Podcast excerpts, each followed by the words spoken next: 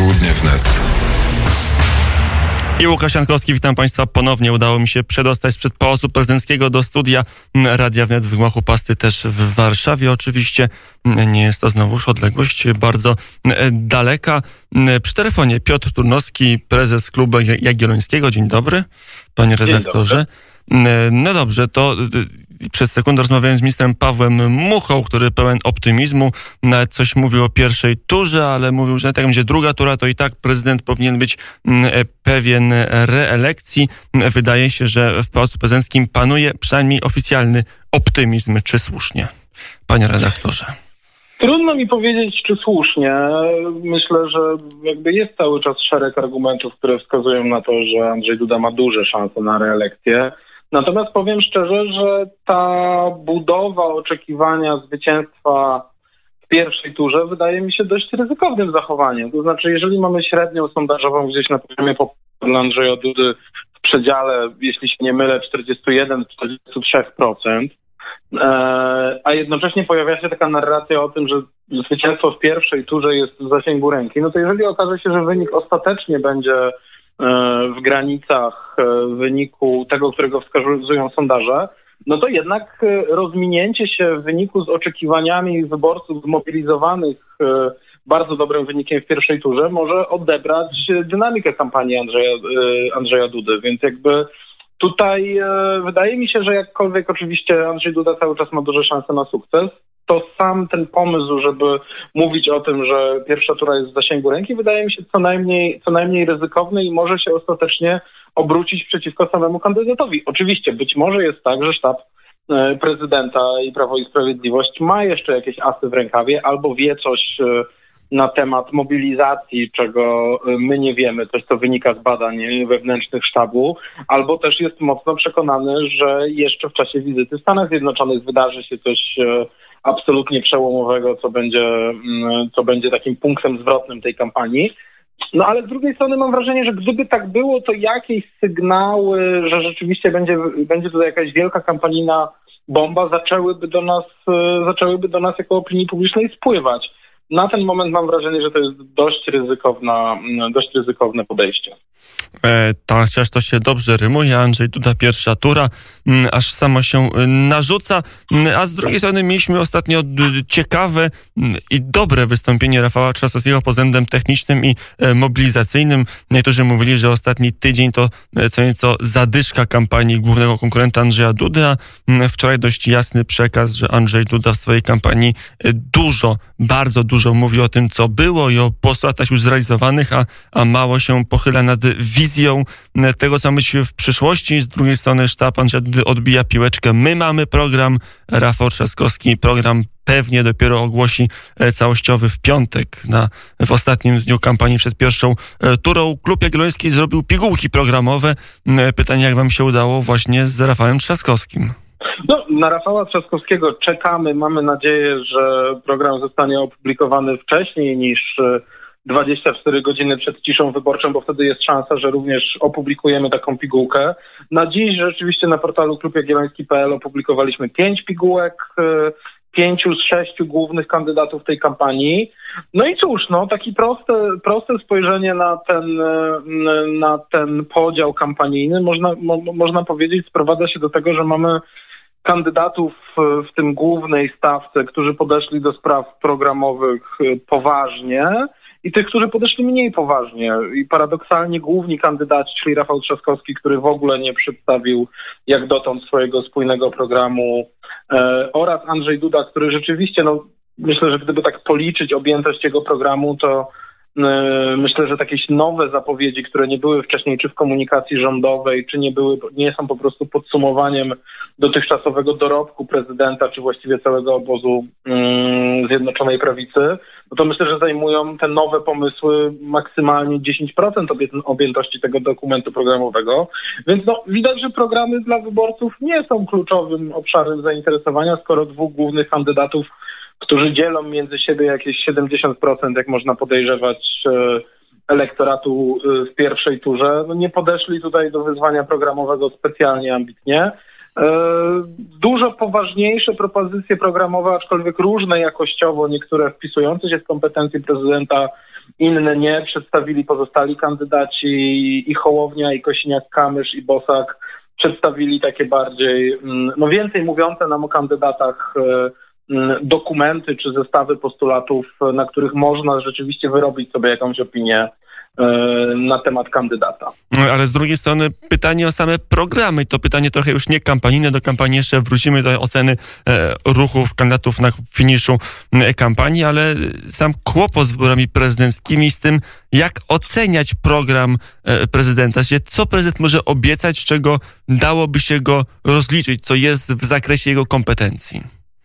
No tak, to jest rzeczywiście wyzwanie, natomiast e, tutaj też widzimy pomiędzy tymi trzema aspirującymi kandydatami e, istotne różnice, różne podejście. Rzeczywiście Hołownia jest tym kandydatem, który stara się opowiadać swój program i swoją wizję prezydentury przez pryzmat kompetencji prezydenta, czyli trochę przyjrzał się temu, co prezydent może, jakie aktywności podejmuje i w jaki sposób prezentuje swoją wizję, na przykład, nie wiem, dotyczącą ekologii, służby zdrowia i tak dalej, mówi, jakie jego zdaniem powinno być, a potem mówi, w tej sprawie na przykład zaproponuje Senatowi referendum, w tej sprawie zwołam, e, zwołam na przykład posiedzenie Rady Bezpieczeństwa Narodowego, w tej sprawie przedstawię projekt ustawy i tak dalej, i tak dalej. Program Kosiniaka-Kamysza jest rzeczywiście w dużo większym stopniu programem e, no, tak naprawdę, mm, tak naprawdę programem PSL-u Koalicji Polskiej z wyborów parlamentarnych uzupełnionym o takie postulaty dotyczące wizji prezydentury czy roli prezydenta w układzie politycznym. Tam jest kilka czy kilkanaście takich punktów dotyczących tego, w jaki sposób Kosiniak sobie to wyobraża. Wreszcie zupełnie inaczej do tego tematu podszedł Krzysztof Bosak, który z kolei przedstawił swoją taką wizję ustrojową, tak naprawdę zaprezentował tezy konstytucyjne, coś w rodzaju takich założeń do wymarzonej E, konstytucji Konfederacji, e, co oczywiście no, wiadomo, że z jednej strony jest przez samego prezydenta nie do przeprowadzenia, z drugiej strony no, chyba też akurat specyfika tych kandydatów aspirujących jest e, nieco inna, to znaczy taka, że dająca przestrzeń na to, żeby kandydaci po prostu opowiedzieli o swojej wizji państwa i polityczności.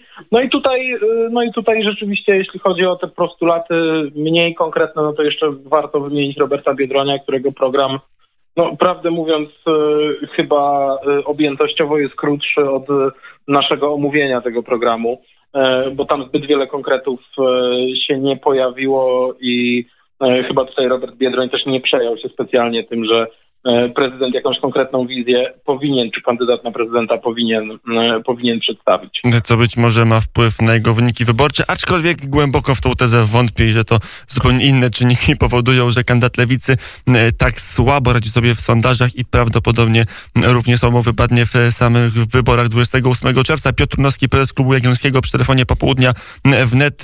Panie redaktorze, to wróćmy do rytmu kampanii, bo mimo to, że Andrzej tutaj jest w Stanach, to w kraju ta kampania kampania ze strony obozu rządzącego nie słabnie. Dzisiaj trochę takie wejście e, smoka, bo Jarosław Kaczyński dawno niewidziany, e, co prawda list napisał, wystąpił na konferencji prasowej razem z innymi liderami obozu rządzącego, ale to chyba nie to samo, co osobisty kontakt z wyborcami, w tym wypadku chyba już z tymi przekonanymi, bo Forum Młodych PiS, ale ciekawy przekaz o wolności. On się pojawia w bardzo wielu wystąpieniach Jarosława Kaczyńskiego, zwłaszcza e, sformułowanie o Wyspie Wolności, o Polsce jako Wyspie Wolności ale to jest taki przekaz, który do tej pory e, e, z strony rządowej nie padał. Taki bardzo mocno pozytywny przekaz idący do przodu i, i chyba się odpowiadający na niektóre przynajmniej postulaty młodego pokolenia. Tak, ja powiem szczerze, nie widziałem, nie widziałem tego wystąpienia, widziałem jego omówienia, więc może nie będę bardzo precyzyjny.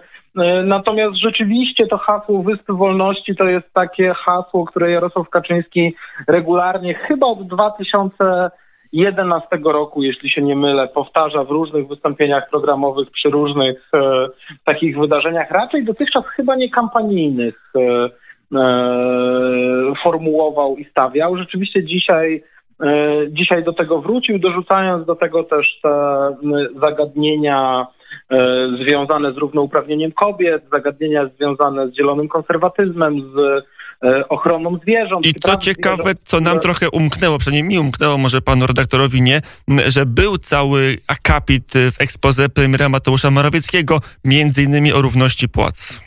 w tak, tym drugim ekspoze. Ja pamiętam, ja pamiętam, że to nie jest nowa obietnica, ona się pojawiła w drugim ekspoze.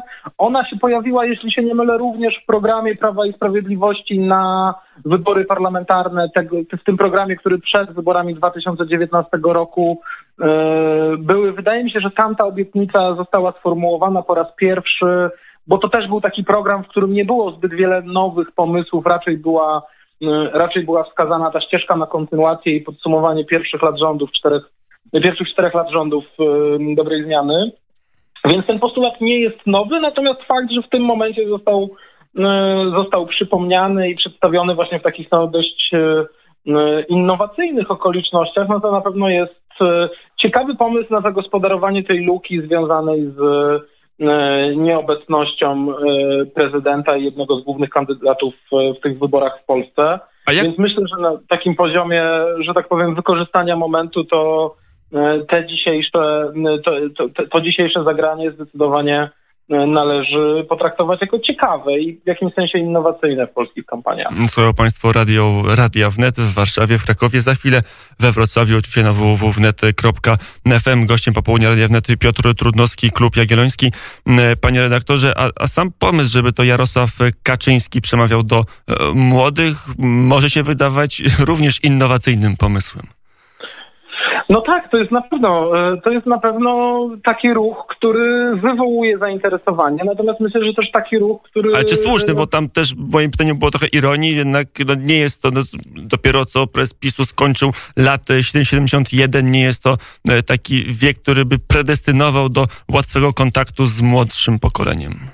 Z jednej strony tak, z drugiej strony przecież historia chociażby, nie wiem, amerykańskiej polityki zna szereg takich polityków, którzy właśnie w wieku e, bardzo dojrzałym zyskiwali ponadprzeciętne poparcie młodego pokolenia. Bernie Sanders to jest przecież e, dokładnie taki przykład, ale też wcześniej przecież w Stanach Zjednoczonych na przykład Ron Paul e, to też osoba bardzo wiekowa, mobilizująca takich młodych libertariańskich wyborców w Stanach Zjednoczonych. No i zresztą w Polsce mamy też swój, swój przykład w tym zakresie. No przecież gwiazdą przez wiele lat najmłodszych wyborców był Janusz Korwin-Mikke, który no, jest jednak trochę od e, Jarosława Kaczyńskiego starszy. Na pewno mamy do czynienia z taką sytuacją, w której Prawo i Sprawiedliwość e, próbuje w jakiś sposób zmobilizować e, albo przynajmniej zneutralizować część mm, zmobilizować część bardziej konserwatywną najmłodszego pokolenia wyborców i zneutralizować tych wyborców, którzy no,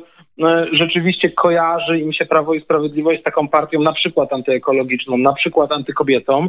No, widać, że tutaj coś istotnego się w ogóle dzieje. Tak jak e, mamy na przykład badania, które organizuje CEBOS, e, takie cykliczne badania najmłodszych wyborców przeprowadzane jeszcze w szkołach, w szkołach średnich, e, to tutaj widać, że takim apogeum deklaracji prawicowych poglądów był rok 2000 2016. W roku 2015 tego badania nie było, ale już w roku 2018 widać, że no, to wahadło zaczęło odbijać. Liczba e, osób o poglądach prawicowych zaczęła spadać, zaczęły wzrastać deklaracje poglądów lewicowych, e, zwłaszcza wśród młodych kobiet. No i tutaj widać, że tak jak w 2015 roku Prawo i Sprawiedliwość e, no w dużym stopniu można powiedzieć uzyskało premię wynikającą z poparcia młodego, y, młodego pokolenia wyborców, tych y, first time voters, y, którzy po raz pierwszy udawali się do, do urn wyborczych. Tak w tym roku może być inaczej i postrzegałbym ten ruch jako trochę wyjście naprzeciw temu trendowi, który możemy obserwować,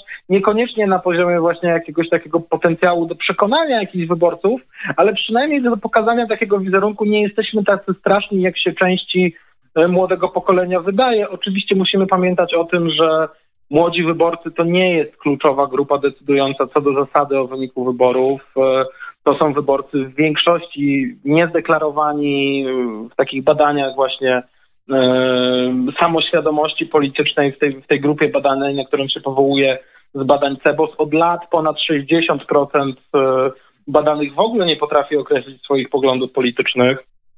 To z jednej strony, a z drugiej strony musimy też pamiętać o tym, że w związku z sytuacją demograficzną no, znaczenie tych nowych wyborców w każdej kolejnej kampanii jest mniejsze i będzie coraz mniejsze. Po prostu liczbowo e, z wyborów na wybory tych głosów jest coraz mniej e, i to pewnie nie będzie czynnik przeważający, ale może się okazać, że, e, że jeżeli rzeczywiście w drugiej turze różnice pomiędzy kandydatami byłyby bardzo małe, no to może się okazać, że właśnie ten udział młodego pokolenia ma istotne znaczenie. To jeszcze pytanie o wcześniejszy epizod kampanii, czyli walkę z ideologią LGBT, jakkolwiek by tego nie rozkładać w tej warstwie faktycznej, czy to jest ideologia, czy to nie jest ideologia, to wydaje się, że w warstwie pragmatycznej nie był to ruch, który sprzyjałby popularności Prawu i Sprawiedliwości w tym najmłodszym elektoracie. Myślę, że to nawet nie jest problem tylko najmłodszego e, elektoratu, choć tutaj pewnie jakiś taki impuls mobilizacyjny dla wyborców e, bardziej lewicowych, bardziej postępowych został, e, został wysłany. Natomiast myślę, że to w ogóle nie był ruch, który został w elektoracie Prawa i Sprawiedliwości specjalnie ciepło przyjęty i z tego powodu, szczerze mówiąc, sądzę, w pierwszej kolejności ten temat jednak został szybko zgaszony. Problem, różnica między rokiem 2020 a rokiem 2019 i wyborami do Parlamentu Europejskiego jest taka, że w 2019 roku polaryzacja wokół spraw światopoglądowych została zainicjowana jednak działaniem Rafała Trzaskowskiego, kartą LGBT. Ten temat rzeczywiście, reakcja ostra wówczas e, prawicy e, była jednak reakcją na działania, które zostały podjęte przez e, politycznych oponentów i to była sytuacja, w której uważam, że wielu konserwatywnych wyborców Prawa i Sprawiedliwości rzeczywiście uważało podnoszenie tego tematu i wprost e, wyrazisty sprzeciw przeciwko takim e, ideologicznym zmianom został odebrany wówczas pozytywnie. Niemniej w sytuacji, kiedy jesteśmy cały czas no, w tej atmosferze postpandemicznej, czy, czy, czy w tej pandemii, do której się przyzwyczailiśmy, wychodzenie z inicjatywą zajęcia się tym tematem, kiedy no, powiedzmy sobie szczerze, żaden z kontrkandydatów wcześniej nie podejmował żadnych wyrazistych ruchów e, w tym temacie. Myślę, że przez również istotną część wyborców Prawa i Sprawiedliwości musiał zostać odebrany jako działanie niezrozumiałe, jako podnoszenie tematu, który w tej chwili nie jest najistotniejszy i raczej właśnie z wyników wewnętrznych badań e, sztabu Andrzeja Dudy, a nie z jakichś zewnętrznych ingerencji E, spodziewałbym się wynikła ta decyzja, żeby ten temat no mówiąc brutalnie, szybko zamknąć i spacyfikować. Mm, to jeszcze na koniec naszej rozmowy przy telefonie Piotr Trudnowski. Zapytam o ewentualne przepływy w drugiej turze, czyli o to, o czym żeśmy poniekąd naszą rozmowę dzisiaj rozpoczęli. Trochę kontynuując ten wątek LGBT, żeby go zrozumieć utylitarnie, kampanijnie, być może e, to miał być ten element, który miał przekonać jakąś istotną część elektoratu Krzysztofa Bosaka, żeby e, albo na wybory poszedł i poparł Andrzeja Dudę, albo żeby przynajmniej nie poparł Rafała Trzaskowskiego. Może to była ta kalkulacja. Być może to była ta kalkulacja, ale ja tutaj zgadzam się z analitykami e, intuicyjnie, bo nie znam, nie znam tych badań, natomiast gdy słyszę o takich badaniach, mówił się, zdaje się, że mówił o tym ostatnio chociażby Marcin Duma, że jest to działanie wynikające chyba jednak z niezrozumienia tego, czym faktycznie jest elektorat Konfederacji. Elektorat Konfederacji to zdaje się w dużym stopniu są rozczarowani wyborcy Platformy Obywatelskiej, dawni wyborcy na przykład Ruchu Palikota czy Nowoczesnej, część wyborców Kukiza.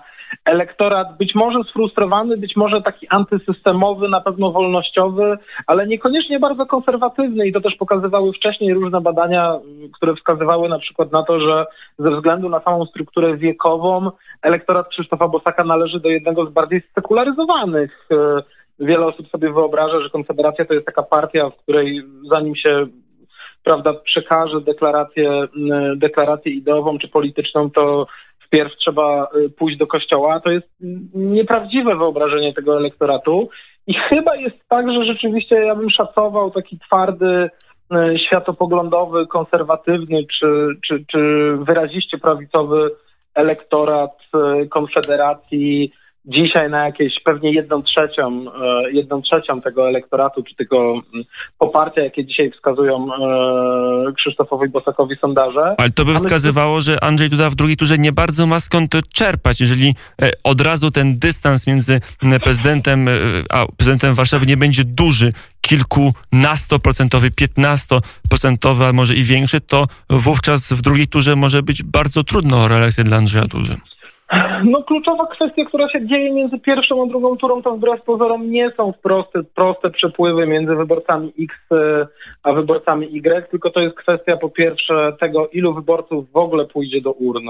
e, i weźmie udział w wyborach, a po drugie, co zrobią ci wyborcy, którzy pojawią się jako nowi wyborcy. W 2015 roku między pierwszą a drugą turą pojawiły się bodaj dwa miliony zupełnie nowych wyborców, takich, którzy nie brali udziału y, w pierwszej turze i oni w swojej większości poparli Andrzeja Dudę, ponieważ został uruchomiony taki e, no, mechanizm obudzonej nadziei na zmianę, tak? E, no i to wynikało oczywiście w dużym stopniu z tego, że ku zaskoczeniu wszystkich przecież e, Andrzej Duda już w pierwszej turze tych wyborów odniósł zwycięstwo, więc ci wyborcy, którym wydawało się to zupełnie niemożliwe, być może również się postanowili zaktywizować, widząc szansę na to, że w Polsce coś się zmieni. E, wiele innych badań społecznych też może potwierdzać tę tezę, że taki uśpiony elektorat e, w tamtych wyborach poczuł swoją podmiotowość i poczuł swoją szansę na e, zmianę rzeczywistości. Czy będzie tak duży przyrost wyborców między pierwszą a drugą turą i co to będą za wyborcy?